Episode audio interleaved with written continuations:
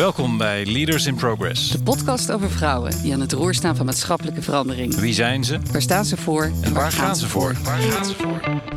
Ik ben Nadine Klokken, CEO van KNAP, de online bank die de financiële wereld van binnenuit vernieuwt. En ik ben Dave Jongenelen, medeoprichter van BuzzWomen. Dagelijks stellen wij vrouwen over de hele wereld in staat vooruitgang vorm te geven. Waarom deze podcast? We willen je inspireren om aan het roer te staan Van je eigen bezieling en maatschappelijke vernieuwing. Welkom bij Leaders in Progress. Welkom bij Leaders in Progress. Zojuist liep eh, in ons pand, in de bossen, bij Better Meetings, liep eh, Lena Hartog binnen. En je kwam helemaal blij binnen vanuit het stadse Amsterdam. Het is prachtig weer buiten en eh, je zei hoe mooi het is om in het bos te verkeren. Dus van harte welkom. Ehm, Lena, je bent eh, 29 jaar, geboren en getogen Amsterdamse, Ehm, klimaatactivist en directeur van Call Action. Een Proud Action platform waarbij je met een groep mensen over de hele wereld persoonlijke en politieke actie onderneemt. En daarnaast ben je oprichter van de Slow Fashion Movement, waarbij het gaat om eh, duurzame fashion, om onze aarde en de mensen te beschermen, ook die dat maken. En in een interview in Trouw, wat ik een tijdje geleden las en de aanleiding ook was om je te benaderen voor deze podcast, staat het volgende. Eh, ik geloof dat je leven is gemaakt voor grote dingen. En je zegt daarin, vroeger leefde ik met de angst, ben ik goed genoeg? Kan ik wel iets betekenen in de wereld? En nu leef ik anders. Ik voel veel meer, niet omdat ik dat wil, maar omdat het me gevraagd wordt. Wat vraagt de wereld van mij en wat voor antwoord komt er dan uit mijn ziel? Nou, dat lijkt me een mooie trigger om met jou in gesprek te gaan. Van harte welkom. Fijn dat je er bent. Dank. Ja. En kun jij ons meenemen, Lena, in jouw dag van Lena eruit ziet? ja. Nou, eh, erg wisselend natuurlijk voor de aard van mijn werk, maar een leuke, goede dag, zoals een van de dagen deze week, dan heb ik vaak eerst een meeting met een van de teams in Slow Fashion Movement waar ik mee werk. Ik werk met 52 vrijwilligers wereldwijd, dus elke meeting is vol inspiratie voor mij. Want dat is met, wat woensdag had ik een campagne-meeting met Pooja in India en Paula in Brazilië en Cynthia in Engeland. En dan bespreken we de denim-campagne die we nu aan het doen zijn. Dus dat is echt campagne technisch. Ehm, ik ben daarnaast veel bezig met het opschalen van onze beweging. En het makkelijk maken voor lokale groepen en ambassadeurs om gewoon zelf te doen wat wij ook met het Global Team doen. Dus we hebben nu 17 lokale groepen wereldwijd. En dus eigenlijk is mijn werk ook heel technisch. Om gewoon allemaal templates te maken online van hoe leid je een groep. Goede online communicatiekanalen te openen. Zodat we echt heel snel kunnen groeien. En ja, verder op een dag dan... ehm, ik ben nu bezig met de visie opschrijven voor Slow Fashion Season. Ons de grootste campagne in de zomer. Dus dan denk ik weer een stukje hoger na van... Oké, welke thema's zijn dit jaar en nu extra belangrijk als we het hebben over mode? En dat is nu voor ons speelt intersectionaliteit heel erg. Dus niet alleen hebben over één as van bijvoorbeeld gender of ras, maar juist alle andere assen als het gaat over fashion. Dus hoe kun je bijvoorbeeld zorgen dat mensen, als ze tweedehands kleding kopen, dat dat ook in plus size eh, eh, maten available is, beschikbaar is. Of hoe kun je zorgen dat in landen als eh, bijvoorbeeld Ethiopië hebben we ook een ambassadeur, ook genoeg duurzame materialen beschikbaar zijn om überhaupt duurzame kleding te maken. Dus ik denk in mijn werk in één dag ga ik vaak van het extreem praktische naar het wat strategischere. En gewoon voor een heel groot deel ook mijn coördinatoren stimuleren en inspireren en andersom. Dus met hun, eh, met hun praten, ja. Je straalt er helemaal bij. En, eh, Ja. je, je vertelt ook dat je in verbinding staat met de hele wereld. Dat is Ja. heel mooi om te zien.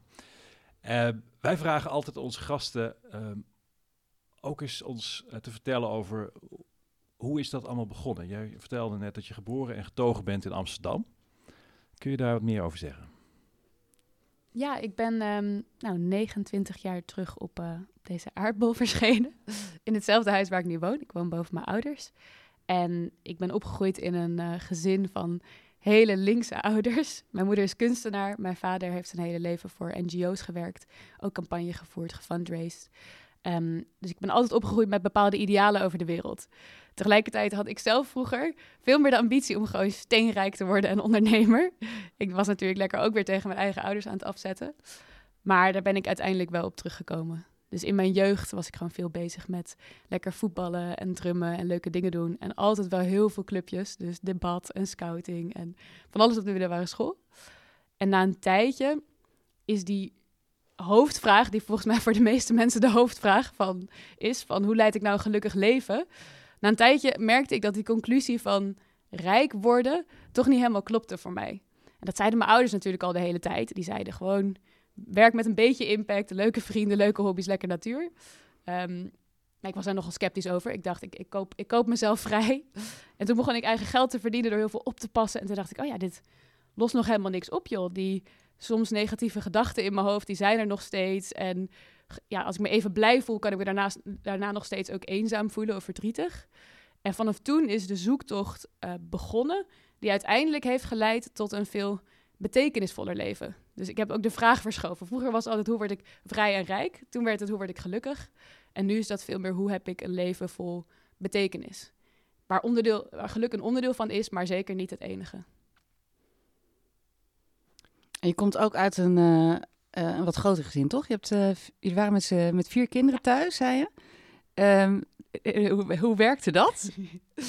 nou, altijd een gezellige chaos. ja. Ik ben heel erg gewend om met ja, groepen ook te zijn daardoor. Ik heb een oudere zus Toos, jonger zusje Claire en jonger broertje Boris. En we zijn, ja, we zijn alle vier best wel sterke individuen, sterke persoonlijkheden, ook best wel ander leven. En dat maakt het juist zo voor mij ook kleurrijk en interessant. Dus ook vroeger al gingen we met andere mensen om, andere middelbare scholen deels ook. Alleen mijn zus en mijn zusje zaten op dezelfde school. En um, thuis was dat gewoon. Het was, het was heel leuk, want we hadden altijd super veel lol met elkaar en extreem veel discussies. We zijn allemaal, allemaal praten wel veel. Maar het was ook, besef ik me nu ik ouder ben, ook best wel druk. Dus ik heb die drukte altijd blijven opzoeken met kampen en groepen. En ik ben nu in een fase dat ik veel meer ook het één op één contact met mensen of gewoon solitude in mijn eentje in de natuur zijn en mediteren echt aan het omarmen ben. En ook zie hoe ik dat vroeger wel gemist heb in die chaos. Maar dat is, uh, ik denk, een groot gezin, een klein gezin, alles heeft zijn, zijn voor's en tegens. En, en, en uh, hoe zie je dat dan als je terugkijkt, dat je dat gemist hebt? Waarom denk je dat? Mm, ja, ik denk dat ik de... Um, ik, ik kon vroeger best eenzaam zijn. En dat klinkt gek in een groot gezin, maar dat um, was denk ik juist omdat we best een groot gezin waren soms. Dus in de. Bij ons aan de keukentafel ging het gewoon altijd echt. Je gaat zitten. Ik vond het ook al spannend om mensen mee te nemen. het is gewoon discussie, discussie, discussie. Bam, bam, bam, bam, bam. Gesprekken. En dat is fantastisch. En daardoor heb ik heel goed leren discussiëren, bijvoorbeeld. Maar toen ik ook bij andere gezinnen thuis kwam, zag ik. Oh ja, daar kan ook. Zeker gezinnen met weinig kinderen kan er ook een soort rust en aandacht en zachtheid en stilte zijn. En ik ben een veel sensitiever mens dan hoe ik mij vroeger heb gedragen. Dus ik ben veel zachter, veel, veel spiritueler. En daar was wat minder ruimte voor. En dat uitte zich in ehm, ja, toch wel een, een dubbele persoonlijkheid. Van heel actief en vrolijk zijn op de middelbare school. En als ik thuis kwam, dan eigenlijk heel veel voelen, maar dan niet kwijt kunnen. En daar ben ik nu echt veel verder in en veel besproken thuis. En, en mensen om me heen gezocht die zacht en lief en tegelijkertijd ook sterk en ambitieus zijn. Want dat kan dus wel ook samen. En, en, en hoe kwam je daarachter? Hoe, hoe, hoe liep dat pad? Want ik kan me voorstellen in het begin, wat je al zei, hè, dan, ja, je weet ook niet beter dan natuurlijk hoe je opgroeit in de dynamiek en nou ja, in deze hectiek. Wat, wat, wat maakte dat je op een gegeven moment dit, dit, dit doorkreeg? Ja, dat is echt door vrienden. En dat is ook waarom ik, uh, ik, ik, ik, breek vaak mijn lans voor de belangrijkheid van vriendschap. En ook, uh, ja, mensen prioriteren vaak romantische relaties over vrienden. En dat is ook onze cultuur. Maar ik geloof dat vrienden mij in ieder geval uiteindelijk echt extreem veel hebben gevormd. Dus ik had een goede vriendin Lily en Lisa en Fleur, nou een groepje op middelbare school. En zeker Lily kwam uit een extreem zacht huis met heel veel aandacht. En die heeft mij echt geleerd om op een andere manier te zijn. En met heel veel zachtheid en liefde naar mezelf te kijken. En dat, dat hielp. En daarin was één moment, er was een tijdje dat ik echt slecht voor mezelf zorgde. En ook een hele foute relatie met eten had. En toen heeft zij op een gegeven moment gezegd: ik wil jij niet meer zien, want het doet me te veel pijn om te zien hoe slecht jij jezelf verzorgt en hoe slecht jij van jezelf houdt. En toen dacht ik echt, huh, is dit liefde? nou ja, zeg. Ik had een vriendje die juist helemaal met me meeging en alles verzorgde. En toen een paar maanden later, toen heb ik echt een knop omgezet. En dacht ik, kijk, zij heeft er helemaal gelijk in gehad. En ik ga van mezelf houden en voor mezelf zorgen. En sindsdien merk ik ook dat als, als ik bij anderen dat zie, een bepaald verdriet onder hoe ze zich eigenlijk gedragen, dat ik ook, maar, ja, hoe noem je dat? Harder eh, liefde durf te geven. Of niet eens harder, maar gewoon, ja, soms is liefde ook een grens stellen en zeggen, op deze manier kan ik niet van je houden. Ehm, dus Lily heeft daar extreem in geholpen. En daarna ben ik gewoon gaan zoeken en gaan zoeken en gewoon elke keer gaan denken, als ik mensen ontmoet, geven die mij dan energie, laten, laten die mij een stukje licht zien van hoe ze leven. Nou, dan daar vooral mee omgaan en van leren en van genieten. En dat heb ik, ja, dat heb ik volgehouden tot nu. En er blijven steeds mooiere mensen komen. En dan elke keer denk ik ook, oh, dat is blijkbaar een spiegel van hoe ik ben geworden. En dat is mooi. Dat, dat is heel fijn. Ja. Nou zei jij, Lena, daarin van mijn hoofdvraag is verschoven. Van hoe kan ik gelukkig zijn naar hoe leid ik een betekenisvol leven. Kun je dat uitleggen? ja. ja, daarin is ook voor een deel is alles wat ik heb geleerd over het leven door mensen zoals Lily en haar vrienden. Maar voor een deel ben ik ook een ongelofelijke nerd. Dus ik heb ook heel veel boeken gelezen over geluk en betekenis. En in de boeken die mij raakten stond dat vaak. En daar stond vaak van zoeken naar geluk. Dat hoef je helemaal niet te doen, want geluk is een mindset of een knop. Dat kun je omschakelen. Dat gaat veel meer over kijken met dit ene kleine, kleine leven wat je hebt, waar je daar betekenis aan kunt geven. En soms is betekenis ook iets wat niet direct gelukkig voelt. Dan duurt dat juist heel lang en dan is dat hard werken of ja, ergens heel veel moeite voor doen of juist door bepaalde pijn heen gaan. En dat ben ik, ehm, ja, ik denk vooral na, na mijn studie meer gaan doen. Iedereen was bezig tijdens mijn bachelor met wat wordt dan de volgende stap? Ga ik die master in Oxford doen of ga ik bij de UN werken? Er waren extreem ambitieuze mensen op, uh, op University College in Utrecht. En ik dacht steeds, maar ik weet nog helemaal niet hoe ik moet leven, jongens. Weten jullie dat dan allemaal wel? Van, ja, hoe, hoe, hoe werkt het dan met liefde en geluk? En hoe, ja, hoe leef je een dag goed en wat zijn goede gewoontes? En ik ben toen op reis gegaan naar Zuid-Amerika voor een half jaar in mijn eentje. En ik heb daar echt super veel gelezen en dat ook meteen geïmplementeerd. Um, en daar kwam die conclusie uit. Geef eens een voorbeeld van wat, wat, wat, was je aan het proberen in Zuid-Amerika? nou, ik had dus een voorbeeld. Um, ja, dat was een boek. How to Talk to Anyone. Want ik dacht, nou, ik heb sommige gesprekken in mijn leven zijn leuk en interessant. En andere gesprekken zijn oppervlakkiger. En ik, ga, ik hou liever van diepe gesprekken. En in dat boek stonden allemaal trucs en dingen van... Een gesprek gaat altijd om de ander. Dus als jij in elke mens zit een verhaal verstopt. En als jij moeite doet om dat te vinden, is dat leuk voor jezelf en voor die anderen. Want mensen praten graag over zichzelf. En toen zat ik in een bus in Panama voor acht uur met een man van nou in de vijftig en ik was uh, eh, 23 toen. En ik heb hem ondervraagd. Hij hield van hondenshows heel erg. Nou, ik hou helemaal niet zo van hondenshows. en ik heb hem drie uur over daardoor gevraagd. En toen uiteindelijk stuurde hij mij een e-mail daarna. Lena, will you marry me? wil je met me trouwen? en toen dacht ik, haha. Dat heb ik natuurlijk niet gedaan. Het was een beetje een groot leeftijdsverschil. maar het was wel interessant dat ik dacht, oh ja, het is... Want hij zei ook, er heeft nog niemand zo naar mij geluisterd als jij nu hebt gedaan. En toen dacht ik, ah, dat is toch, dat is toch interessant, hè? Dat we dat gewoon in een boek zouden kunnen vinden, want er werd heel helder uitgelegd. Maar dat de meeste mensen niet eens zich afvragen hoe je grotere en diepere gesprekken kunt voeren. Dus dat was heel concreet toen en dat ben ik daarna ook veel vaker gaan toepassen. En het is dan niet zo dat ik in die bus zit met een checklist van dit is hoe je een gesprek voert, maar meer een basisprincipe wat ik dan toepas. Ja. En wat is voor jou betekenisvol leven? Hmm. Ja, dat, dat verandert in de, in de meest concrete stroom steeds, maar in de, de onderstroom genieten van mezelf en van anderen. Het makkelijker maken voor anderen om een vreugdevol leven te hebben. Op de kleinste en de grootste schaal.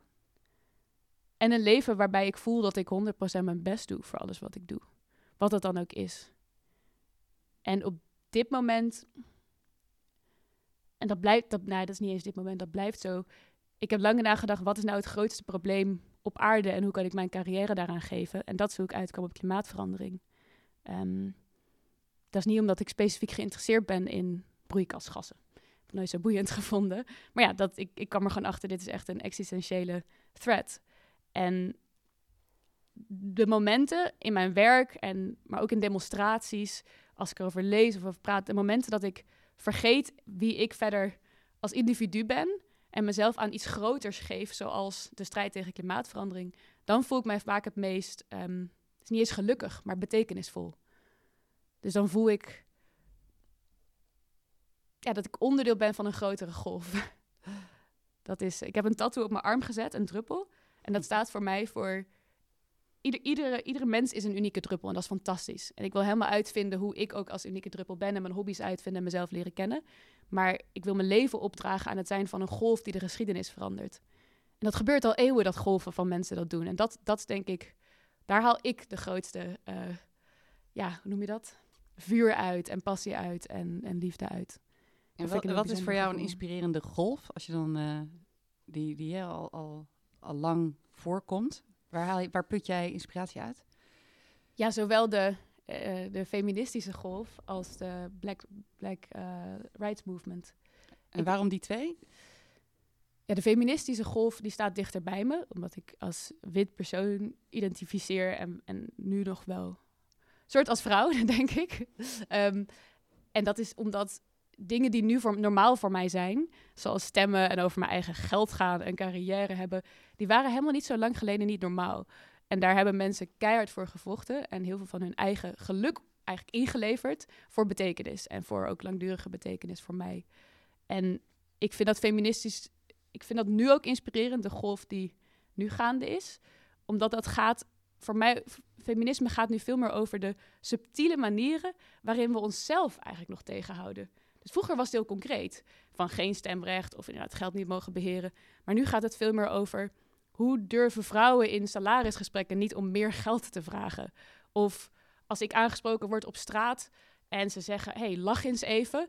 Hoe, wat doet dat dan met mij? Want hoe ben ik geconditioneerd om te denken dat ik als vrouw moet lachen? Ja. En die, dat geïnternaliseerde, dus echt de, geloof, de dingen die we onszelf vertellen, die dat patriarchale systeem laten doorwerken, dat vind ik heel interessant. En om daar dus ook aan, aan, uit door te breken. En da daar komt ook dat activistische en spirituele voor mij samen. Uiteindelijk gaat het gewoon over vrijheid. Elk mens wil vrij zijn. Maar voor sommige mensen die hebben zowel extern als intern zoveel geloofsovertuigingen die dat tegenhouden, dat het lastiger is. En dat is ook in mijn eigen leven. Ik was al vroeg heel mondig. Ik nam al vroeg graag de leiding. En ik ben daar nooit om gepest of gediscrimineerd, maar ik heb wel goed veel opmerkingen gekregen. Niet zo bazig doen en oh, daar komt Lena met haar plannen. En als ik weer een hoog cijfer had, dan was dat streberig. En dat soort dingen, dat is gewoon heel jammer, want dat heeft mij wel een tijd doen geloven dat ik ofwel een succesvol mens kon zijn, ofwel een aantrekkelijke leuke vrouw. Want aantrekkelijke leuke vrouwen zijn toch lief en zacht en vooral wel slim, maar niet slimmer dan de mannen. En dat is denk ik, uh, vind ik aan het feminisme heel interessant, omdat ik dat zelf ook merk. En met de Black Lives, uh, Black Rights beweging vroeger en nu Black Lives Matter, ja, dat gaat nog veel dieper. Want daar, dat feminisme gaat over het patriarchale systeem, maar als je het hebt over de hele geschiedenis van het kolonialisme en racisme, dat, dat is zo de, het vuur wat mensen in zich hebben moeten koesteren al zo lang om die beweging voor te zetten, dat vind ik heel inspirerend. En dat hoor ik ook terug in muziek. Ik hou veel van soulmuziek ook. En ik, ik hoor in stemmen dat er een, een, een passie zit vanuit een pijn die ik ook nooit zal kennen. Maar ik heb daar heel diep respect voor. En waarom raakt het jou zo? Ja, ik denk uiteindelijk omdat ik het, omdat ik het heel verdrietig vind. Dus ik vind het heel verdrietig dat, dat ik ook als zwart persoon geboren had kunnen worden en dat het mij dan met zoveel bagage mee zou geven. Dat is denk ik. Ehm, en hoe dat mij raakte in mijn eigen levenspad, is dat ik ook. Ik was vroeger veel, veel racistischer. Dus ik, ik, ik heb nooit expliciet mensen gediscrimineerd op straat. Maar in mijn gedachten vond ik het. Toen ik opgroeide, vond ik het wel ergens logisch en de gang der zaken dat ik als wit mens in het rijke Nederland woonde en andere mensen niet. Dat is nou helemaal zo. En toen ik daar meer over begon te leren, toen had ik ineens door van, oh jeetje, wat mijn normaal en mijn gebrek aan interesse daarin, dat, dat houdt nog steeds een systeem in stand wat voor anderen gewoon heel veel pijn doet. Dus het is, het doet me veel uit een soort, zowel uit verdriet over, die, over de hele koloniale geschiedenis, maar ook ehm, verdriet over mijn eigen witheid. En, en vooral het negeren wat daarmee komt. En, en dat is een thema wat ik in zowel klimaat als feminisme als racisme merk. Dat negeren, wat wij vaak met z'n allen doen voor bepaalde dingen van het leven die zeer makkelijk zijn, dat maakt ons uiteindelijk ook geluk, ongelukkig. Ik denk dat ik vroeger ook, ik was ongelukkig omdat ik bepaald, bepaalde pijn in mijn eigen leven negeerde. Dus bepaald verdriet wat ik had en eenzaamheid. Maar ik denk ook op een spiritueel niveau ongelukkig, omdat wij met, ik in een cultuur zit die met z'n allen iets aan het negeren is. En dat is denk ik de, de uitdaging en ook wat ik nu leer uit, uit de boeken die ik over antiracisme lees, om het met z'n allen over witheid te gaan hebben. En ook hoe dat ons nog vasthoudt in een, in een mindset van bezitten en de beste zijn en superioriteit. En, ehm, en dat linkt allemaal zo samen. Wat is het belangrijkste dat we negeren volgens jou? Onze comfort, een deel van onze comfort, en ons natuurlijk een breed, breed woord, dat het gebouwd is op het wegplukken en pakken van andermans materialen, tijd, van andere mensen en wezens minder als levend beschouwen. Dus wij leven een leven, en ik zou niet eens zeggen goed leven, want ik denk dat er is ongelooflijk veel depressies en eenzaamheid, ook in, juist in westerse landen. Dus wij, wij leven een bepaald leven van comfort, en dat is, dat is gebouwd op die pijn van anderen. En dat is denk ik, uh, als het nou gelukkig leven was, dat dacht ik vroeger. Rijke mensen zijn gelukkig, wilde ik dat ook worden, maar dat is helemaal niet zo, joh. Boven een bepaalde grens hoeft dat helemaal niet meer. Tuurlijk, een basis. Dus dat, die, dat erkennen met z'n allen. En daar dan ook, want dit is, het is natuurlijk ook een zwaar verhaal. En ik voel me ook zwaar als ik daarover praat. Maar dat erkennen en dan gaan zeggen: kunnen wij een visie creëren die woest aantrekkelijk is? Die, die, waar, we allemaal zin in hebben. Die geluk is voor hier en daar op eenzelfde manier. Ehm, en daar dan allemaal voor werken en dat in evenwicht brengen. Dat, dat vind ik heel interessant. Maar mag die zwaarte er ook niet gewoon zijn. Dus wat ik jou hoor zeggen is van het geluk wat wij nastreven, is maar de vraag of dat echt geluk is. Er zit een mhm. hoop ongeluk onder. Maar het gaat ook heel erg ten koste van andere mensen. Ja. En die, zwaar, ja, nee, die zwaarte moet er juist zijn. En dat zie ik. Ik heb ook best wel vaak al jonge mensen gesproken die een burn-out hebben gehad. En dan daarna mijn berichtje sturen. Die hebben dan in corporate wereld gewerkt. En die sturen dan iets van: Ja, Lena, ik ben er toch achter gekomen dat ik iets goeds wil gaan doen. En dan denk ik: Oh ja, vind ik, Vind ik niet zo heel verrassend. Zeg maar, dat is ook bij mij dat pad geweest. En ik, ik doe daar zo liefdevol mogelijk naar. Maar dat, dat wordt nu allemaal nog zo individueel gedaan. Dus je hebt nu ook de hele opkomst van zo'n coachingcultuur. En dat vind ik fantastisch. Daar heb ik zelf ook gebruik van gemaakt. Maar ik wil ook dat we een gezamenlijk gesprek gaan voeren over hoe kan het dat wij allemaal dingen gaan doen om te overleven. Om een goed leven voor onszelf te krijgen. Dus bij corporates gaan werken of andere plekken waar we veel verdienen, dure huizen kopen, om vervolgens eenzaam op onze kamers te zitten. Hoe, hoe, hoe kan dat? En dat dat dan ook nog een effect heeft op mensen die daardoor minder kans hebben om een basisleven op te bouwen. Dat, dat, dat gesprek zou ik graag met meer mensen willen voeren. Ja, dus Vanuit liefdheid en zachtheid. Daar klopt het niet, ja. ja. En, en is dat ook de reden dat je net uh, zin gebruikte, daar, daar doe ik dan zo liefdevol mogelijk naar? Het klinkt een beetje alsof het niet echt is. ja, Nee, dat, dat, ja, dat is de vraag met wat echt is. Hè? Een deel van ehm, mijn gedragspatronen en hoe ik denk, zo ben ik wel gewend te doen, maar zo wil ik niet meer doen. Dus een deel van mij wil op, op zo iemand uh, reageren vanuit een bepaalde superioriteit. Of vanuit, oh, dat wist ik al lang, of I told you so. Maar dat, dat wil ik niet doen. Ik wil welke strijd is dat dan? Wat, uh, in jou? Nou, de strijd tussen de waarheid en gelijk, waar ik ook vroeger veel meer mee bezig was. En nu verbinding en liefde en, en vooruitgaan. En dat is ook hoe mijn activisme veranderd is. Dus eerst was ik veel meer voor fossil free. Dat zijn echt divestment campagnes. Dat is wij, de burgers, tegen Shell. En dat voelde een tijdje goed, maar na een tijdje niet meer. Dat klopte niet meer met hoe ik de wereld verder zie. Waarom niet? Omdat we zitten met z'n allen in een systeem. Dus het is een groot ecosysteem en een groot maatschappelijk systeem. En Shell gaat daar een rol in hebben. En elk mens bij Shell, geloof ik ook, die wil daar echt wel stappen in vooruit zetten. Het is gewoon niet, het erkent niet hoe complex dat is. En hoe Shell ook weer door de aandeelhouders gestuurd wordt. En die aandeelhouders zijn weer mensen die zekerheid voor zichzelf willen. Of pensioenfondsen met mensen daaronder die zekerheid voor zichzelf willen. Het doet geen eer aan dat iedereen, elke actor in dat systeem ook zelf hele mooie, pure waarden onder hun gedrag hebben. En hele mooie, pure redenen dat ze dat doen. Maar op individueel niveau kan ik nog steeds daar inschieten soms van... Ja, koekoek, dat kon je toch wel weten als je daar ging werken. Maar dan denk ik, nee, dat is... Ik snap van mezelf dat ik zo reageer en ik wil liefdevoller reageren. Ja, dus het zit wel al heel erg in, de, in je wil, in je intentie. maar het kost nog moeite om het, om het in je lijf te krijgen. Nou, Is so- ja, soms. Dus soms gaat het vanzelf en soms minder. Ja. Maar daar, daar train ik ook veel mee. En wat maakt dan de situaties dat dat minder makkelijk gaat? Mm. Of juist makkelijker, als dat helpt? ja. ja, ik zit nu ook te denken. Ik heb natuurlijk, dit zijn veel ook gesprekken die ik op, op, op feestjes met mensen voerde. En dat is een tijdje terug. ja. Ehm, nou, ik denk dat het, het is moeilijker als iemand zelf ook nog meer in de ontkenning zit. Dus als iemand zelf ook tegen mij gaat doen van, ja, even wat minder op werk, maar eigenlijk is het fantastisch en ons bedrijf doet alleen maar goede dingen en dat is minor wat ze slecht doen. Kijk, dan is iemand zelf ook geen dialoog aan het voeren, maar een discussie. En dan ga ik ook wel weer snel in discussiestand. Maar als iemand zelf, zodra iemand open is en daar, ja, ook, ook met een bepaalde zachtheid en zegt van, en soms ook verdriet laat zien van, hé, hey, ik heb het echt wel lastig gehad. En, maar ja, ik, ik heb daar ook wel gekozen voor bepaalde redenen. Dan, dan kan ik daar ook wel naar zakken, naar die zachtheid. Ehm, en dat is ook de uitdaging. Dat is ook, dat is ook wat je vaak, vind ik, ziet bij politici. Die zijn zo dat discussiëren en debatteren gewend, dat een dialoog haast onmogelijk is.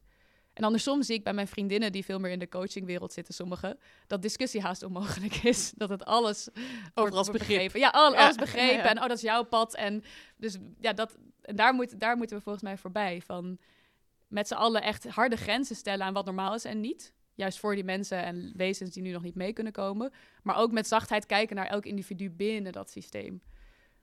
Ja. Is dat de sleutel dan voor jou? Naar een betere wereld of naar het, het, het goede leven? ja. ja, die twee zijn, zeg maar, ja, nou, die twee zijn anders, maar wel weer verbonden.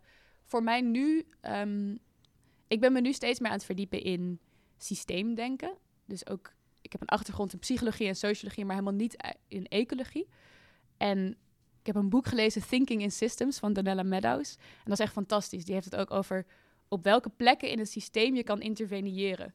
Dus op het diepste niveau van het doel van het systeem veranderen, of juist op een wat minder diep niveau van bijvoorbeeld belastingen of, of taxes.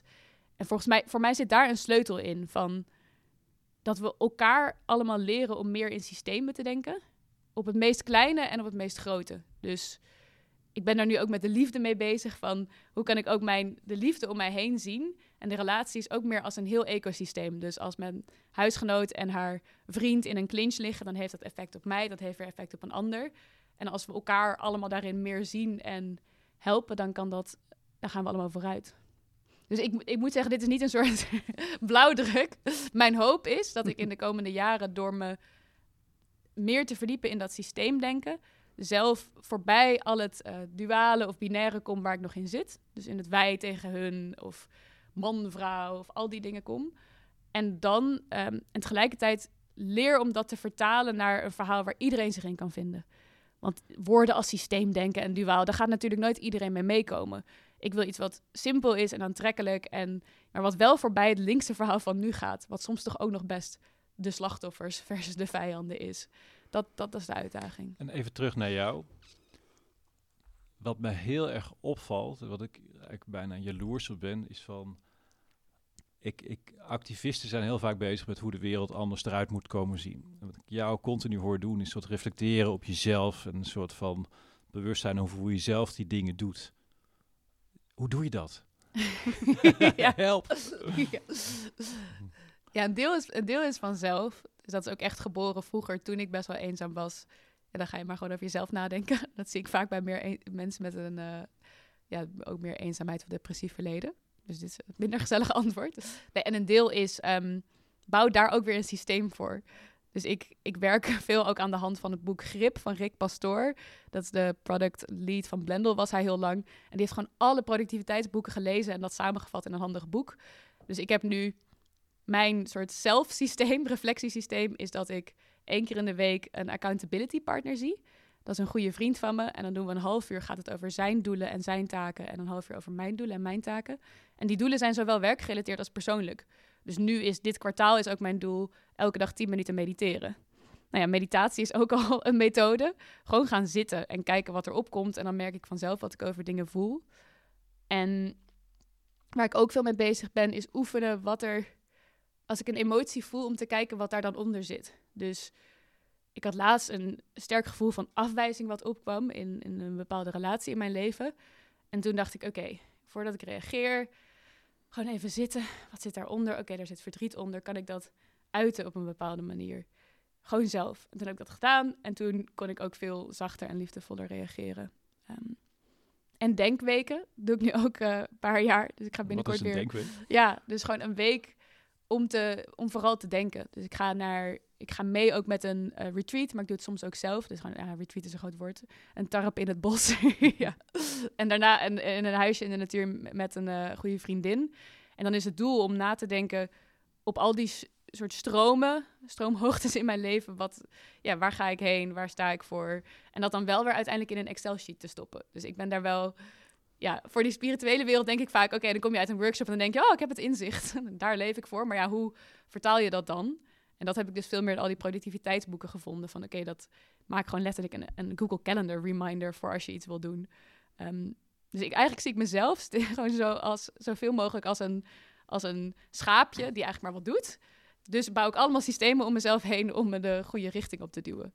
Um, de spirituele Excel-sheet. Ja. ja. ja. Ja, anders weet ik, want ik doe dat. Ik heb al vaak genoeg mooie lijstjes met plannen gemaakt en dan komt er niks van. En dat heb ik over de jaren heen geleerd. Van het is, het is leuk om te dromen, maar het is veel leuker om dat ik echt, echt iets te zien worden. En daarvoor heb ik ook zelf een push nodig soms. Um, en dat zien worden, dat, dat is dan ook wat jou voldoening geeft, wat je energie geeft? Ja, zoals, ja. Zo, zoals met, ja, met slow fashion. We hadden de slow fashion season campagne hebben we, of is drie keer gedaan vanuit Collection. En dat is een campagne van drie maanden in de zomer geen nieuwe kleding kopen. Als een soort detox. En het eerste jaar waren 2500 mensen, daarna 15.000, volgende jaar 11.000. En toen ik het deed, dat was het jaar van de 11.000, toen had ik door, er is hier zoveel enthousiasme over. Volgens mij kunnen we ook naast een soort campagne één keer per jaar ook een meer continu iets doen. Dus toen heb ik dat geopperd naar de groep en zijn we heel actief lokale groepen gaan zoeken en ambassadeurs. En daar merkte ik al, nou daar is heel veel vraag naar. Dus we hadden gewoon een post gedaan met wie wil er een lokale groep starten. En dan kreeg je ineens een groep in India en een groep in Arab-speaking countries. En dat moment vind ik vaak het meest magische moment. Als ik soort aanvoel van volgens mij is hier, zit hier energie in.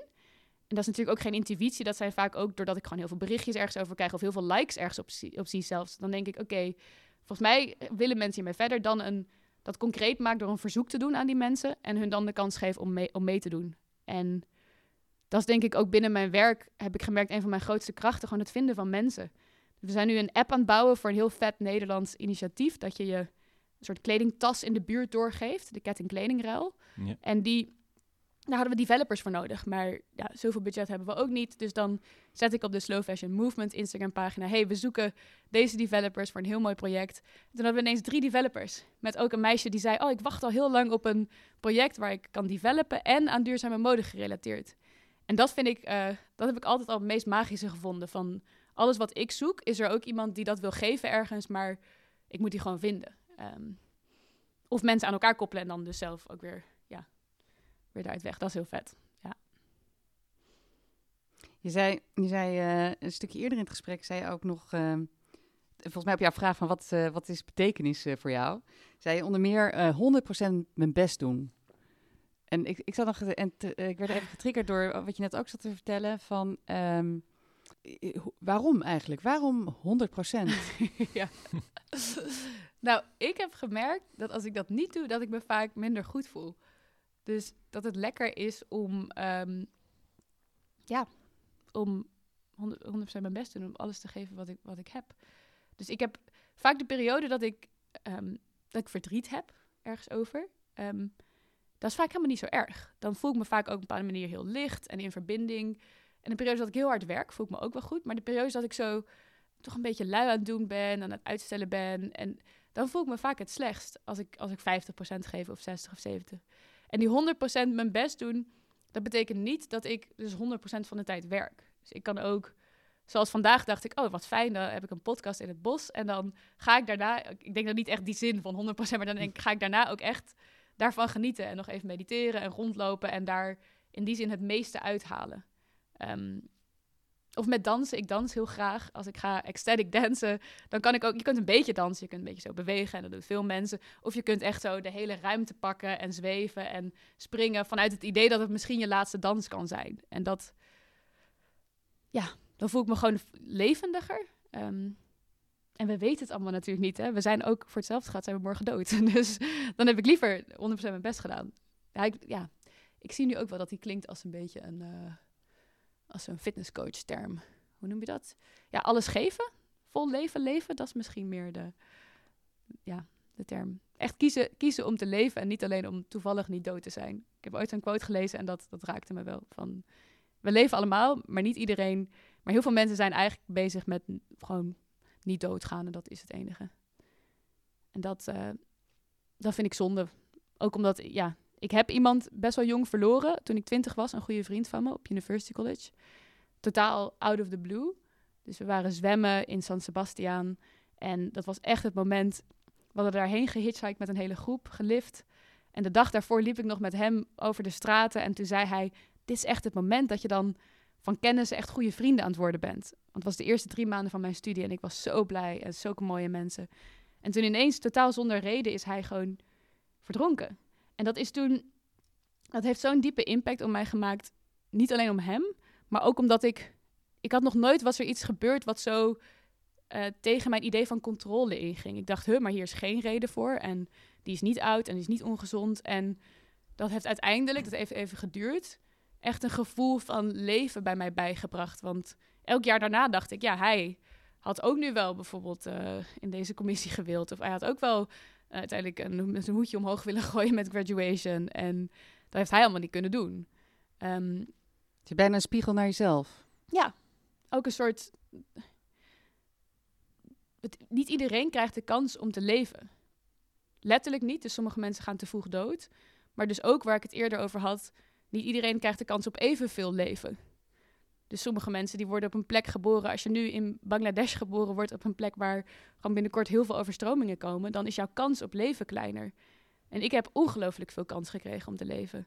Ik kan vanavond in mijn naki in het bos dansen als ik wil. En ik kan een bedrijf opzetten als ik wil. En ik kan vrienden maken en liefde vinden. En dan wil ik dat ook wel doen. Ook uit respect naar mensen die dat minder hebben.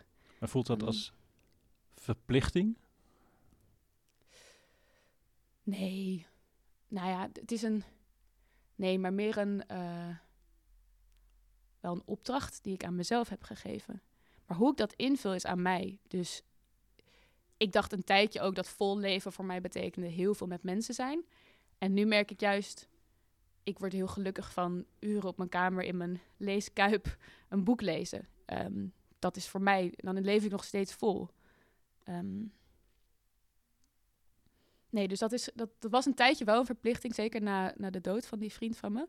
Toen was ik echt van alles doen. Uh, en toen noemden ze me allemaal een beetje een Duracell-konijn. Dus dat, dat was niet zo goed. Um, maar dan, nu, nu denk ik, ja, wat die uitkomst ook is, als we onszelf allemaal de vraag stellen, hoe wil ik mijn leven vormgeven en daar dan ook helemaal voor gaan, dat, ja, dat is wel het fijnst. En dat, het, is niet een ver, het is niet een verplichting, maar het is wel, ik vind dat wel respectvol naar mensen toe die minder kansen hebben tegelijkertijd net zoals dat ik het respectvol vind om hun ook te gaan helpen op een bepaalde manier uiteindelijk, om dingen in balans te brengen. En dat is wel anders. Ik stond daar vroeger in mijn links zijn anders in. Dus ik, ik was veel linkser uit een soort schuldgevoel. En zeker met klimaatverandering was ik de godganse dag dat ik, en geen plastic meer en vegan en niet meer vliegen. En ook eerder boos op iedereen om me heen van jullie doen dat. En er zitten mensen aan de andere kant van de wereld. En nu denk ik, ja, het is natuurlijk ook niet zo dat iemand in Haiti zit te wachten op dat ik schuldig door de supermarkt loop. Maar die heeft er helemaal geen hark aan. Dus het is ja, die, die balans uiteindelijk verbeteren en ook echt onrechtvaardigheid bestrijden. Maar zelf ook genieten van wat ik hier vooral ook uh, fossielvrij kan doen. dat vind ik leuk aan dansen en lopen en allemaal andere dingen die ik leuk vind. Dat, dat kan ik voor eeuwig doen, ook als, uh, als de materialen opgaan. Ja. Wat mij triggert in jouw verhaal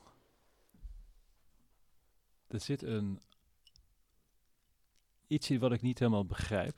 Aan de ene kant voel ik een enorme drive en intensiteit van leven en nadenken over jezelf en een beweging in gang zetten en productiviteits- uh, en boeken bestuderen en alles uitproberen. En aan de andere kant voel ik ook ja, dat je zegt, ja, het leven is veel groter dan mij alleen. Het is iets veel groters. En dus waar zit dat stuk groter dan jij? En hoort daar ook niet, dat is mijn invulling, hè, van er wordt een soort overgave aan dat grotere bij. Terwijl het bij jou heel actief voelt en heel erg. Begrijp je wat ik bedoel? Mhm. Ja. Ehm, ja, ik doe dat. Ik doe dat ook voor de mensen met wie ik werk. Dus mijn vrijwilligers en de mensen en de groepen waarmee ik werk, die, die hebben meer aan mij als ik beter ook voor mezelf zorg en productiever word. Dat, dus het is fijn voor hun als ik me aan mijn taken hou. Ehm, en dat is, dat vind ik zelf ook een grote vraag. Van wat is die balans tussen mijn onafhankelijkheid, afhankelijkheid en een soort interafhankelijkheid? Van zelf groeien in voor mezelf kunnen zorgen. En tegelijkertijd anderen om hulp vragen en met andere dingen doen. Dat, ik, zoek, ik zoek daar zelf ook wel in. Maar wat ik tot nu toe heb gemerkt is dat ik zelf ook het heel fijn vind om te werken met mensen en in bewegingen te zijn met mensen die, die juist zichzelf heel goed ook kennen en onder controle hebben. En dat dat vaak de meest prettige mensen zijn. Um, en het is denk ik ook de fase waarin jullie me dan nu treffen. Ik wil binnenkort een paar maanden gaan dansen in plaats van bewegingsopbouw. Om gewoon echt even in mijn lichaam te zitten en andere dingen te doen. Dus ik ben nu, nu ook, denk ik, leun ik meer naar de vraag van hoe maak ik mezelf gelukkig en zorg ik voor mezelf.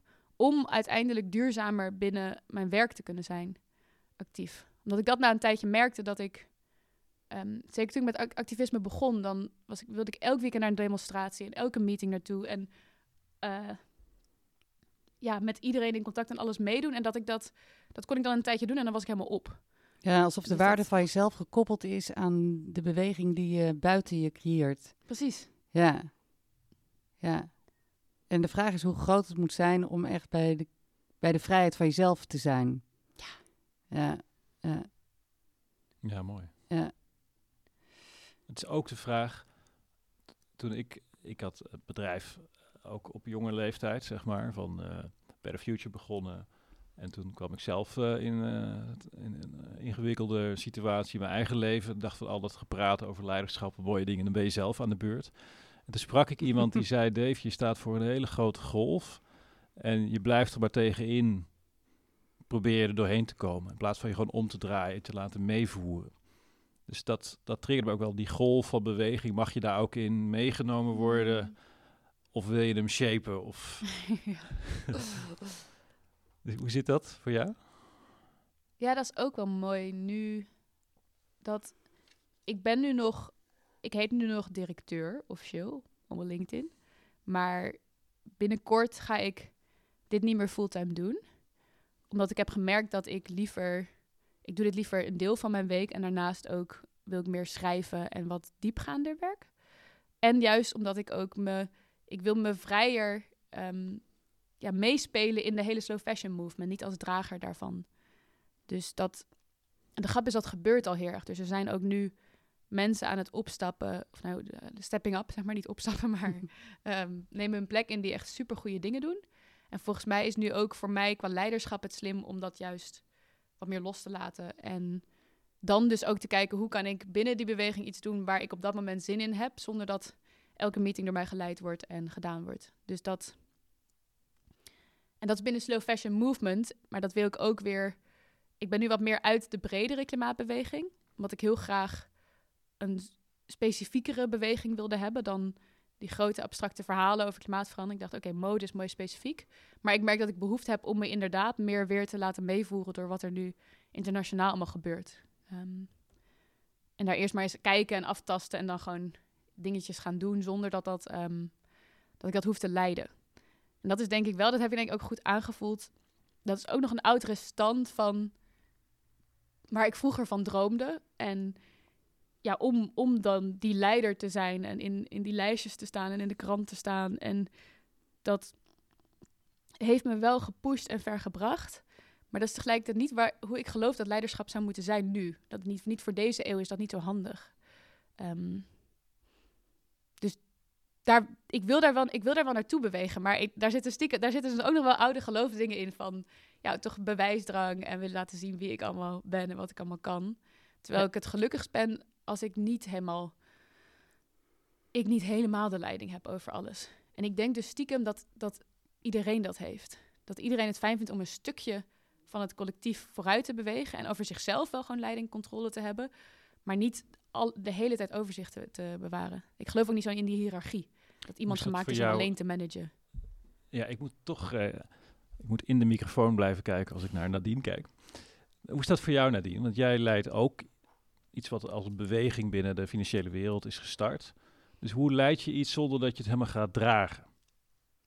Ik denk dat dat zit op ehm, dat je in ieder geval een, een, eh, een collectieve bezieling moet ervaren met elkaar en ervaart met elkaar, waar je, waar je verbindt op, waar je, waar je verbindt met elkaar op waardes. En ik ben ook niet zo'n enorme hiërarchie-liefhebber, ondanks het feit dat ik ook dan nu CEO heet, maar voor ja, kun je ook weghalen, want ik vind het eerder ongemakkelijk zelfs. Maar dat is misschien weer een ander vraagstuk dan dat ik het heel lekker zoiets prettig vind. Dus ook heel veel werken vanuit de gedachte, de een is de baas van de ander of over de ander, vind ik een hele beklemmende eh, gedachte. En tegelijkertijd zit ik wel in een systeem waarin ook zaken op een bepaalde manier werken. En daarin eh, zoeken naar een balans. Dus enerzijds die bezieling en die collectiviteit en proberen maximaal dus echt vanuit de opbouw van ieder, de kracht van ieder individu, de kracht van iedere druppel, eh, de, de glinstering van het licht daarin te optimaliseren, zodat die golf zo mooi mogelijk wordt, zeg maar. Dat, dat te kunnen faciliteren, daarin in, in dienend te zijn. En dan ondertussen ook, ook zo'n druppel daarin te zijn. Dat is voor mij uiteindelijk ultieme... Dat zou voor mij ultiem leiderschap zijn. Maar dat betekent dus ook dat voor mij leiderschap uiteindelijk iets van met elkaar is. Maar dat is niet wat ik volledig kan doen vandaag. Dus dat is ook waar je aan, aan, aan wil werken. En het is ook een experiment. Het is ook ervaren en doen en leren eh, on the way. Om te zien, ook te gaan verkennen hoe dat eruit kan gaan zien. En ik leer, ik leer elke dag ongekend veel. Dat is ook super. Ik leer ook van jou nu weer dan je luistert. Maar... En het brengt ook zo'n metafoor bijna in gedachten hoe dat eruit kan zien. Het roept bij mij de vraag, mag je ook gedragen worden? En ik mag heel veel met eh, vrouwen werken nu, waar ik heel veel van leer. En ik merk gewoon bij mannen of vrouwen, maakt niet uit, van... En dat is eigenlijk een soort stelling die ik bij jou neer wil leggen, eh, Lena, is... Het lijkt wel of we of in de stand zitten van een soort eenzaamheid... waarin we denken dat we alles zelf moeten kunnen oplossen, Mm. kunnen dragen... Of we zitten in een soort marketingversie van onszelf, waarin we ook op LinkedIn gave dingen moeten zetten. Of uh, allemaal net niet zijn wie we eigenlijk zijn of zo. Is dat iets wat je herkent? En, en zo ja, waar, waar is dan de behoefte aan? Hmm. Ja, ja, ik herken dat wel. ehm, ik, ik, moet ik niet aan terugdenken. Ik merkte dat toen ik, toen ik begon met mijn activisme, toen kwam ik meteen in een grappige situatie. Want toen was iemand een documentaire aan het maken over opkomend klimaatactivisme. Dat was echt vijf jaar terug. En die wilde mij toen filmen. En die zei, oh, ik ga verschillende mensen filmen en dan over hun allemaal een portret maken. En uiteindelijk ging dat alleen over mij. En de avond dat die documentaire uitkwam, eigenlijk was ik die periode helemaal niet zo blij en gelukkig. Het liep niet helemaal lekker in de liefde en ik was heel erg aan zoeken. En ik kreeg toen allemaal likes en appjes. En dat voelde haast als, ehm, als drugs of zo. Dat voelde even zo heel lekker en daarna echt zo... "Huh." dat ik dacht, wat een onzin. Mensen zeggen allemaal, wauw, het gaat vast heel goed met jou. Toen dacht ik, ja, hoe, hoe weet je dat nou weer? Omdat ik op televisie ben. Ja, maar dat... En ik heb toen daarna ook heel be- bewust besloten, ik ga dit... Er kwamen toen nog een paar media dingetjes en ik dacht toen, ik ga dit helemaal niet doen, joh. Ik wil eerst nog zelf groeien en erkennen waar ik nog allemaal niet, helemaal niet lekker loopt. Ehm, en sindsdien ben ik wel zelf al een stuk verder gekomen in mijn publieke persoon, dus ook mijn social media persoon, ehm, meer te integreren met wie ik zelf ben. Dus ik, zeker de laatste tijd heb ik best wel veel op mijn Instagram ook gedeeld over liefde en hoe ik daarover nadenk en gender en over onderwerpen die ik met sommige vrienden nog niet eens besproken heb, omdat ik ze gewoon een tijdje niet heb gezien. Omdat ik zelf merk dat op Instagram er best wel mensen zijn die mij daarmee inspireren. Dus die echt open zijn en zacht en met een bepaalde ja, moed ook. Van dat ik kan zien dat die berichtjes uit hun hart geschreven zijn. Dus dat, ik ben dat aan het oefenen. Dus ook niet vanuit, oké, vrijdagmiddag moet ik een berichtje zetten en dan verzint ik iets inspirerends. Maar meer dat ik af en toe, als ik zoveel helderheid voel over iets in mijn leven of een inzicht, dat ik denk, oké, nu ga ik het delen. Want er is vast iemand die daar weer een stapje mee vooruit komt. En dat merkte ik laatst, dat ik ook hele mooie gesprekken kreeg met, dat zijn dan een paar mensen, maar die wel ook zelf in bepaalde relaties shit zaten of zelf met hun gender aan het zoeken zijn. En die dan hele open vragen stellen en daarop doorgaan. En zo zie ik social media ook steeds meer van. Het is een, het is een gesprek, dat is natuurlijk ook wat het, waar het ooit voor bedoeld is. En het is aan mij om dat gesprek op een bepaalde manier te voeren. Ehm, ja, en dit is, ja, dit is natuurlijk de idealistische versie. Want natuurlijk, het kan nog steeds lekker zijn. Weet je, ook met dat trouwartikel, dan is het even zo, oh ja, dat is waarschijnlijk een teken dat ik op de goede, goede richting ben in het leven. En dan is de volgende ochtend de realiteit dat ik eigenlijk ook, ook nog aan het zoeken ben. Um, maar dat mag er allebei zijn. Precies, dat mag er allebei zijn. En dan is het wel weer, daar oefen ik wel weer in om dan zo eerlijk mogelijk te zijn, vooral naar de mensen die dicht bij me staan of die ik fysiek spreek, over hoe dat, wat het met me doet. Dus als iemand anders zegt van, oh, had ik ook maar zo'n artikel ergens, dat ik zeg, ja, het heeft, het heeft er echt wel wat, want er komen mooie oprechte gesprekken uit voor zoals hier. Maar denk maar niet dat daarmee al mijn levensproblemen zijn opgelost of zo.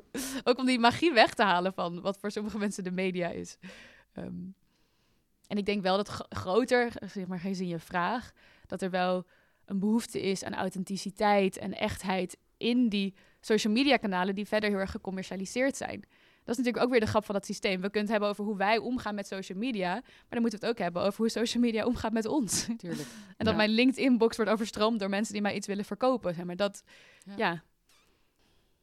ja het, is, het, is, het, is, natuurlijk ergens ook een soort reflectie van de echte wereld, hè?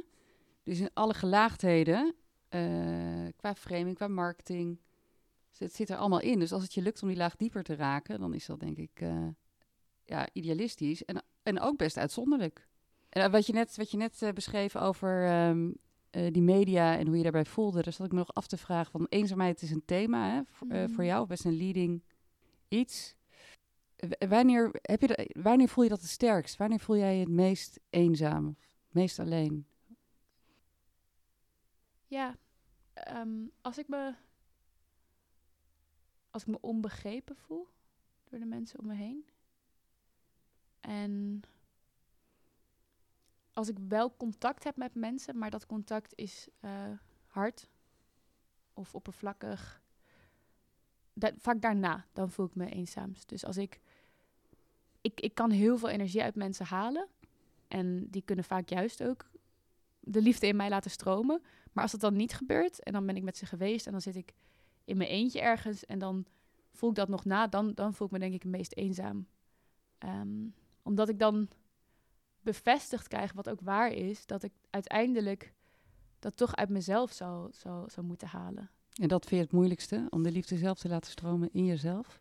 Ja, dat, ik, ik heb dat altijd wel het moeilijkst gevonden. Maar ik vind, ja, moeilijk, um, dat was vroeger een grotere uitdaging voor me. En ik ben daar nu ik ervaar dat nu al veel vaker, maar ik ben er nog wel in aan het zoeken.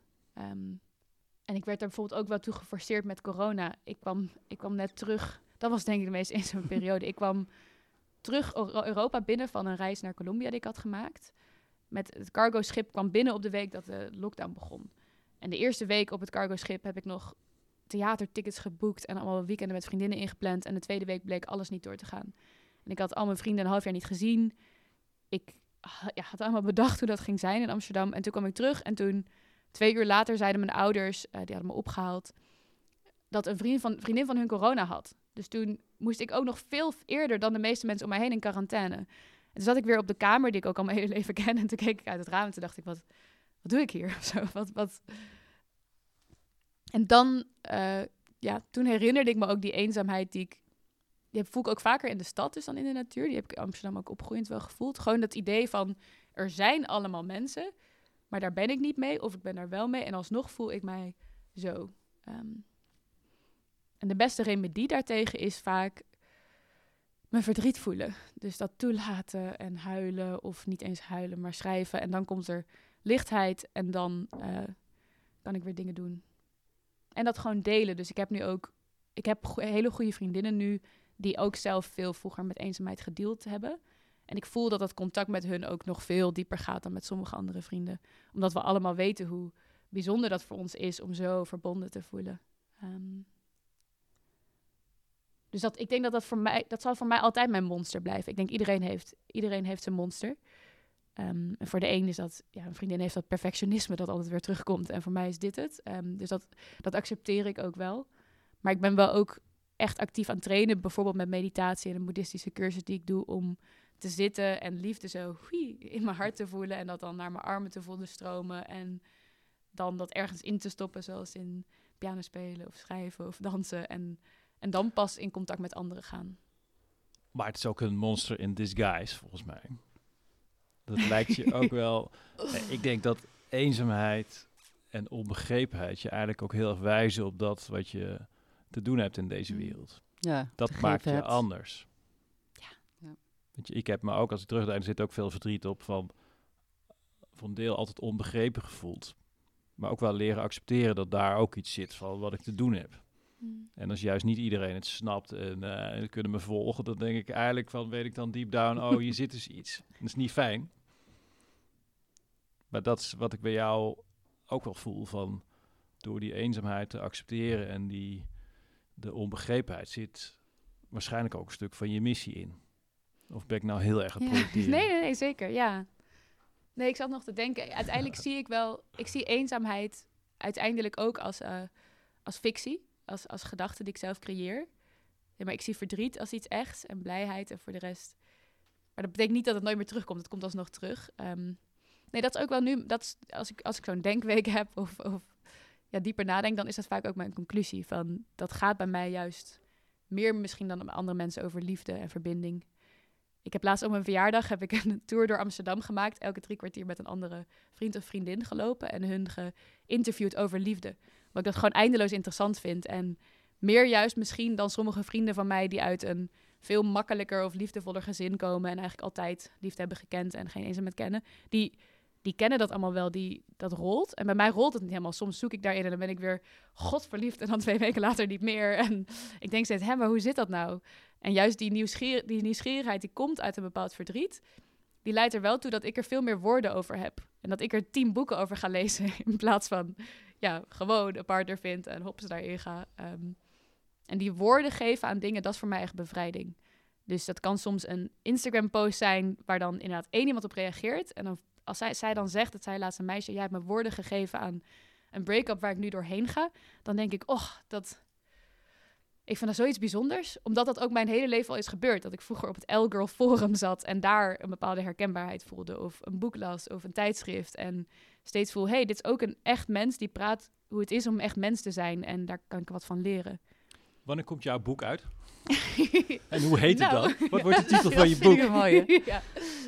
Ja, dat is voor volgend jaar het plan om te gaan schrijven, maar gewoon in stukjes. Daar heb ik wel ook de praktische gidsen over gelezen. Dat je eerst een nieuwsbrief moet hebben en opbouwen en dan op een gegeven moment een boek kan doen. Um, ik wil schrijven over liefde en klimaatverandering. Dus daar schrijf ik nu heel veel over zelf. Dus hoe wij met z'n allen onze ideeën van liefde kunnen oprekken, zodat het meer past bij dit tijdperk. En ik denk, ik ben nu veel aan het lezen over decolonial love. En ook hoe het concept van liefde, wat in het Westen gecreëerd was, van wat uit heel erg door het christendom komt. Van het is handig als een man en vrouw samen zijn, monogaam, kindertjes produceren en dan voor de kerk doorgaan. Hoe we dat heel, handig, heel lang handig was, maar volgens mij nu niet meer. En hoe je dan op persoonlijk niveau, spiritueel, maar ook collectief maatschappelijk, hoe we kunnen leren om met z'n allen van meer mensen te houden. En dus ook, nou dat is ook wat jij met je werk al doet, houden van mensen aan de andere kant van de wereld of houden van wezens met wie je nooit gaat spreken, zoals een boom of een big. En op heel praktisch niveau zorgen voor andere mensen dan bijvoorbeeld jouw partner en je eigen kinderen. Want dat zie ik bij zoveel mensen, die hebben idealen. En dan als ze kinderen krijgen, wat ik ook, ook ooit, ooit wel hoop te doen, dan is er een soort evolutionaire focus van voor deze nucleaire familie gaan zorgen en hun gelukkig maken. Maar misschien is het handigste nu wat we met z'n allen kunnen doen, ook voor onze eigen kinderen, om iets minder voor onze kinderen te zorgen en meer voor alle kinderen en alle mensen. Want uiteindelijk is het anders, anders helemaal niet handig. Dan gaan we allemaal naar de tering. Dus dat, um, daar wil ik over schrijven. Kijk, ja. mooi moment, mooi moment om uh, uh, even een stapje lichter te trekken. Uh, we hebben altijd een vaste rubriek in deze podcast. En dan vragen we jou om een, op een eh, teaser en een pleaser eh, te antwoorden. Leuk. Dus nu ook. Eh, we beginnen met de pleaser. En dat is, wat is het grootste compliment wat jij aan jezelf zou willen geven? Oeh. Mm. Mm. Dat ik liefde waard ben en liefde ben. Dat zeg ik het vaakst tegen mezelf. Ik denk dat dat ook wel een mooie conclusie is van het gesprek wat we Ja. net eh, hadden. Eh, en de teaser. ehm, waarom denk je dat je echt iets kunt toevoegen met de milieubeweging? Er zijn toch al zoveel initiatieven. Is het niet gewoon eigenlijk weer een, een modegrilletje of een, ja, eigenlijk een, een, een niet-zeggend iets uiteindelijk als je van wat meer afstand kijkt? Nou ja, ik, ik, zou, ik zou willen dat klimaatverandering een modegrilletje was, maar dat gaat alleen maar, s- alleen maar, alleen maar erger worden. En ik geloof dat een beweging die gebouwd is uit liefde, persoonlijk is en mensen echt in hun, zoals nu in hun eigen kledingkast raakt, maar later ook breder dicht bij huis raakt, dat dat, dat, dat noodzakelijk is. Dus ik heb daar en ik denk dat ik daar heel veel aan bij kan dragen. Ehm, daar heb ik niet zoveel twijfel over, nee. Ja, ik ben echt getriggerd door jouw opmerking van laat de liefde uitgaan naar eh, eigenlijk alles om je heen. En misschien minder direct gericht op onze directe omgeving. Dat dat ook een sleutel is om eh, anders naar duurzaamheid of milieu of allerlei vraagstukken te kijken. Waar droom je nog van? Nou, één ding, dat gerelateerd aan wat je net zei. Wat ik nu voor het eerst aan het doen ben, is mijn ouders en mijn zus... en ik denk later ook mijn zusje en broertje... meer ook als partners in crime gezien. Dus ik heb met hun ook een gesprek gehad over... hey, waarom hebben jullie eigenlijk de afgelopen 30 jaar... ze hebben ook veel gedaan, maar niet collectief en massaal. En, en zij zeiden toen, nee, wij waren er voor onze kinderen. Dat was onze keuze. En ik nu, dus dat, dat is één ding, dat ik met, mijn, met de mensen dicht om mij heen in dat grotere meedoe. Dat zou heel mooi dat integreren. Ehm, ja, in het algemeen, ik droom heel erg dat er nog een grote beweging opkomt. Dus dat, je hebt nu de Black Lives Matter gehad, nog steeds actief, Fridays for Future. En ik, ik hoop in mijn leven nog mee te maken, en dan liever de komende vijf jaar dan over vijftig jaar, dat er een internationale beweging is die die dingen samenbrengt. Dus die expliciet antiracistisch is en voor mensenstrijd en rechtvaardigheid en tegelijkertijd ook tegen klimaatverandering. En dan ook nog holistisch en vanuit liefde. Dus niet alleen boosheid. Genoeg boosheid om grenzen te stellen, maar ook genoeg zachtheid en liefde om iedereen mee te nemen. Dat, dat is echt de grote droom en ik hoop daar een druppeltje in te zijn. Ehm, ja, dat zou echt fantastisch zijn. Geleid door zwarte vrouwen, zeg maar. En dan kan ik gewoon helpen en organiseren. En ja, dat zou echt, dat zou echt top De zijn. grootste golf gaat nog komen. Ja, zeker, dat denk ik. En ook, daar heb ik het helemaal niet over gehad, als een kleine notitie. Ehm, en die ook veel meer over klassen gaat. We hebben natuurlijk nu die assen gehad, maar dat is natuurlijk een heel groot onzichtbaar ding nog. Van oké, hoe gaan we een verhaal verzinnen, of niet eens verhaal, maar ook beleid, wat ook een eerlijke transitie is. Dus niet de gele hesjes tegen de klimaatactivisten of de boeren tegen de klimaatactivisten. Die boeren gaan ook heel veel last krijgen van klimaatverandering met elkaar.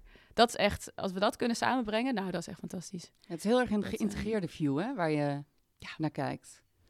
Ja, het is, wij, hadden toen eh, ook in een eerder gesprek een keer over echt toch heel erg het westerse denken, het binaire denken, winnen, verliezen, eh, ene nullen, toch veel meer polarisatie eh, denken dan. Dit, het ver- vereist bijna een, een soort mindset shift. Eh, dus misschien die vijf jaar is wellicht wat ambitieus Ja. voor deze ambitie. ja. Maar het, zijn natuurlijk zulke diepe imprints. Mm. Ik ben heel benieuwd hoe zich dat gaat ontvouwen. Ja, maar het fijne is wel, en daarin ben ik ook al, daar ben ik ook op gewezen door sommige van mijn eh, ambassadeurs, mensen met wie ik werk, voor door Hadil in Soudaan, dat wat ik nieuw noem, voor haar helemaal niet zo nieuw is. Nee, bij Dus uitstek, dat is, denk dat is het fijne Ja. eigenlijk. Het is meer gewoon Ja. erkennen dat ik ben opgevoed in een hele eigenlijk suffe manier van denken. Ja. En gaan samenwerken met de mensen die mij kunnen leiden. Die, Ja. dat, ja, het is heel waar, hè? Dat perspectief, dat westers perspectief is best, eh, ja, ook echt wel beperkend. Precies. En, het, ja. en dan daar ook weer de uitdaging. Het is niet goed of niet fout.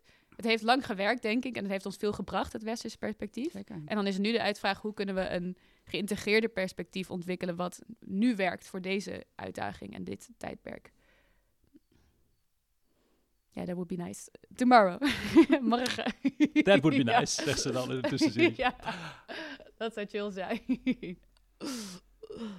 Ja, ik vind het een prachtig gesprek. Lena, dank je wel.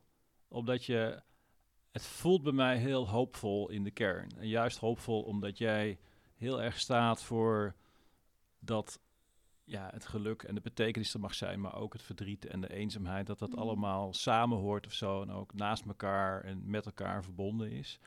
Ook het hoopvolle idee dat er komen nog veel grotere en mooiere golven aan. Dus zo zie ik dat ook een beetje voor me. Van, er zijn al bewegingen die in gang zijn, waar jij ook onderdeel van bent. Eh, aan de ene kant zet je het in beweging, aan de andere kant ben je er onderdeel van. Dus dat zet heel erg aan denken. En dat als we onze liefde laten uitgaan naar iets groters dan onze eigen omgeving en ons directe belang, dat er dan veel meer mogelijk is. Dus dat zijn dingen die ik er heel erg uithaal. En ik eh, ja, zeer inspirerend vind. Dus ik wil jou heel erg bedanken dat je hier bent geweest en eh, ons verrijkt hebt met, eh, met jouw ja, gedachten en overdenkingen en ideeën. En Nadine, vanuit jouw kant, wat... Ja, ik zat er ook naar te denken. Ik vond het ook eh, een mooi gesprek. Ik zat te denken over inderdaad die, die, die druppel, die golf, die golven, het laten stromen. Het zijn allemaal best beeldende woorden. Maar goed, het is ook niet gek voor iemand die zo met woorden bezig is, ook om te creëren en te scheppen. En ook mensen, denk ik, alternatieven te kunnen kleuren die je misschien nog niet eens hebt gevonden. ja, of die er impliciet zijn. Ehm, eh, dus ja, ik zie eigenlijk wel uit naar jouw eh, publicaties. ik ga ze volgen. en eh, ja, ja, ik vind het wereldbeeld eh, aansprekend. Dus dank, eh, dank voor jouw, eh, nou ja, eigenlijk ook voor je openheid in dit hele gesprek. Was fijn. En jullie bedankt. ja. Dankjewel voor het luisteren naar deze aflevering van Leaders in Progress. We hopen dat je ervan genoten hebt en er volgende keer weer bij bent wanneer we een nieuwe gast aan tafel hebben. Ben jij geïnspireerd en zou je ook willen werken aan vooruitgang? Dat kan. Ga nu naar www.leadersinprogress.nl en kom in actie. Of neem direct contact met ons op via de e-mail. Graag tot de volgende keer.